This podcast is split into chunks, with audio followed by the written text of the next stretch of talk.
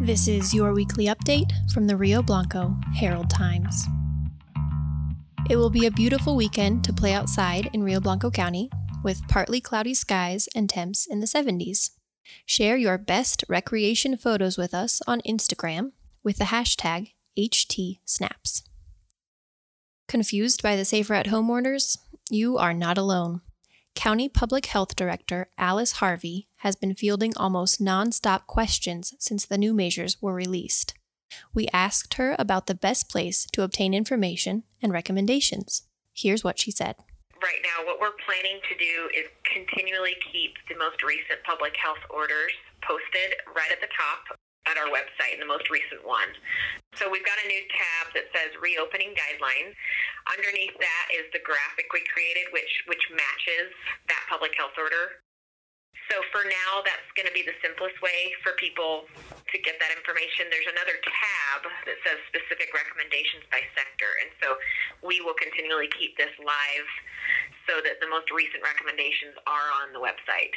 Read our story on page 1A and head over to rbc.us for real time updates on the public health orders and what they mean for you or your business. Rangely Police Department announced the recovery of firearms stolen from Rangely True Value last September. The weapons were discovered by hikers near County Road 23. A $10,000 reward is offered for information leading to an arrest. Call the ATF hotline to place anonymous tips at 1 800 ATF GUNS, G U N S, or the Rangely Police Department at 970 675 8466.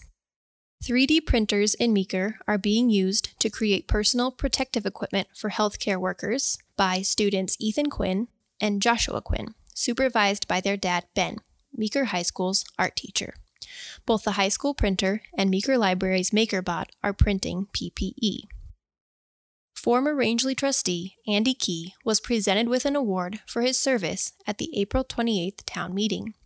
Rich Garner was appointed to fill Key's seat. Meeker resident Patty Turp has made more than 500 cloth face coverings for residents to help prevent the spread of coronavirus. Our story is on page 1A. Westlands has changed hands for about $44 million. The new managing firms out of New York have ties to former Democratic presidential candidate Michael Bloomberg. Rangely resident and blacksmith Jared Fiskus will appear in the History Channel's Forged in Fire series next week. More details and when to watch on page 7A. You can now subscribe to Rio Blanco County News on Apple Podcasts, Stitcher, SoundCloud, Google Podcasts, and Spotify. That's all for the week of April 30th, 2020. More in this week's edition, in print and online at ht1885.com. Thank you for supporting community journalism.